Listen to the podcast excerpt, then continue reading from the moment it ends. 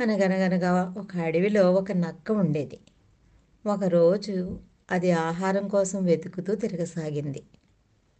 నక్క నది ఒడ్డున వెళ్తుంటే దానికి నీటిలో తాబేలు కనిపించింది. నక్క దానిని నోటితో గబుక్కున పట్టుకుంది. ఆత్రంగా తినబోయింది. కానీ తాబేలు గట్టిగా ఉన్నందున దాన్ని నక్క తినలేకపోయింది. అది గమనించిన తాబేలు నక్కబావా నక్కబావా నన్ను నీటిలో నానబెట్టు నేను మెత్తబడతాను.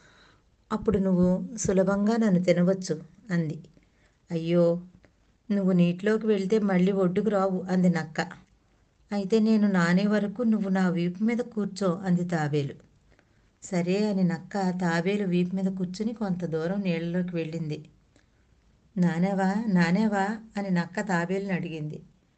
తాబేలు ఇంకా నానలేదు అంటూ మరింత ముందుకు పోసాగింది. నక్క కోపం వచ్చింది. నువ్వు నానేవా లేదా అంటూ గద్దించింది. తాబేలు భయం నటిస్తూ నువ్వు కూర్చున్న స్థలం తప్ప అంతా నానేను. నువ్వు కొంచెం పక్కకు జరిగితే నేను పూర్తిగా నానతాను అంది. తాబేలు మాటలు నమ్మి నక్క పక్కకు జరిగింది. నీటిలో పడిపోయింది. వెంటనే తాబేలు నీటి అడుక్కు పారిపోయింది. అట్లా నక్క నుండి తాబేలు తప్పించుకుంది.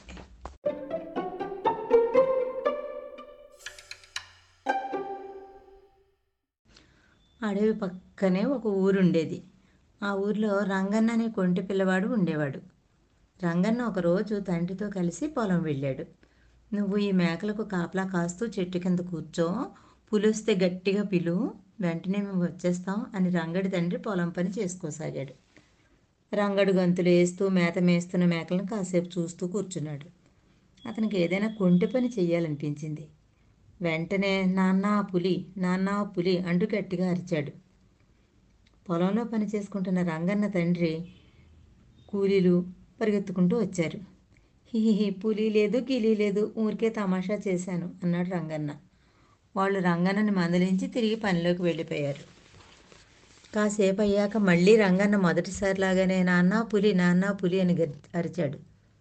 గ్రామం చుట్టూ అడవి ఉండడం అప్పుడప్పుడు పులులు వచ్చి పశువులను చంపడం మామూలే. నిజంగానే పులి వచ్చిందేమో అని రంగన్న తండ్రి కూలీలు మళ్ళా పరుగు పరుగున వచ్చారు. కానీ పులి కనిపించలేదు.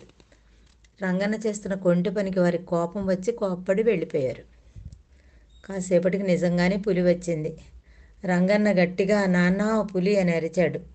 రంగడి నాన్న కూలీలు మరలా తమాషాకే అరుస్తున్నాడు అనుకుని ఎవ్వరూ రాలేదు. రంగన్న భయంతో వణికిపోయి చెట్టు చాటును దాక్కున్నాడు. తనను తాను రక్షించుకున్నాడు. పులి రెండు మేకలను దొరకపుచ్చుకుని అడవిలోకి పారిపోయింది. కొంతసేపటికి వాళ్ళ నాన్న వచ్చి జరిగిన విషయం తెలుసుకుని మేకలు పోయినందుకు ఎంతో నష్టం జరిగినందుకు రంగన్నను కోప్పడ్డాడు.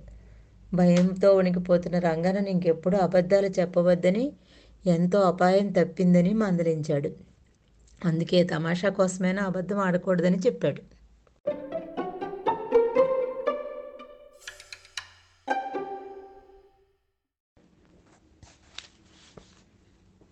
ఇప్పుడు ఒక పాట. గుమ్మడమ్మ గుమ్మడి చూడ చక్కందమ్మ గుమ్మాడి మగ్గ వేసిందమ్మ గుమ్మాడి పువ్వు పూసిందమ్మ గుమ్మాడి కాయ కాసిందమ్మ గుమ్మాడి పండు పండిందమ్మ గుమ్మాడి పంచి పెట్టారమ్మ గుమ్మాడి.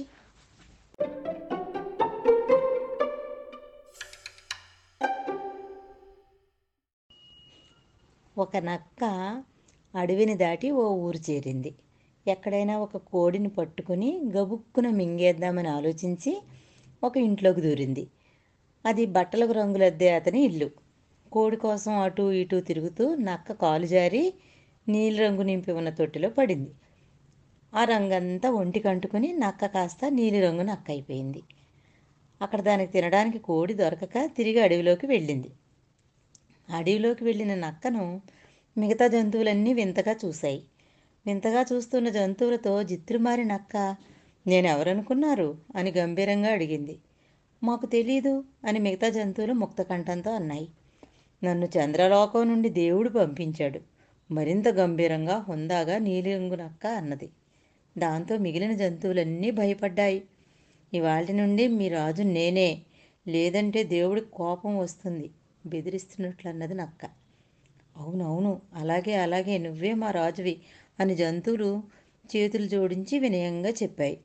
వెంటనే సింహం తన పల తలపైన ఉన్న కిరీటాన్ని తీసి నీలినక్క తలపైన ఉంచింది. ఆ విధంగా నక్క అడవికి రాజు అయ్యింది తను ఇప్పుడు రాజు కదా నక్కలాగా ఉండకూడదని చాలా జాగ్రత్తగా టీవీగా ఉండసాగింది ఒకరోజు నాలుగైదు నక్కలు గుంపుగా కలిసి ఒకేసారి అరిచాయి. నీలిరంగు నక్కేమో పాపం తన సహజ గుణాన్ని అణుచుకోలేక తాను రాజులా నటిస్తున్న విషయం మర్చిపోయి నక్కలాగా అరిచింది. దాంతో నక్క బండారం బయటపడింది. ఇదంతా గమనిస్తున్న ఏనుగు వెంటనే తొండంతో నీళ్ళు తెచ్చి దాని మీద కుమ్మరించింది. నక్క పైన ఉన్న నీలిరంగంతా పోయి దాని అసలు రంగు బయటపడింది. నక్క భయంతో పారిపోయింది. అది చూసి జంతువులన్నీ పక్కపక్క నవ్వాయి.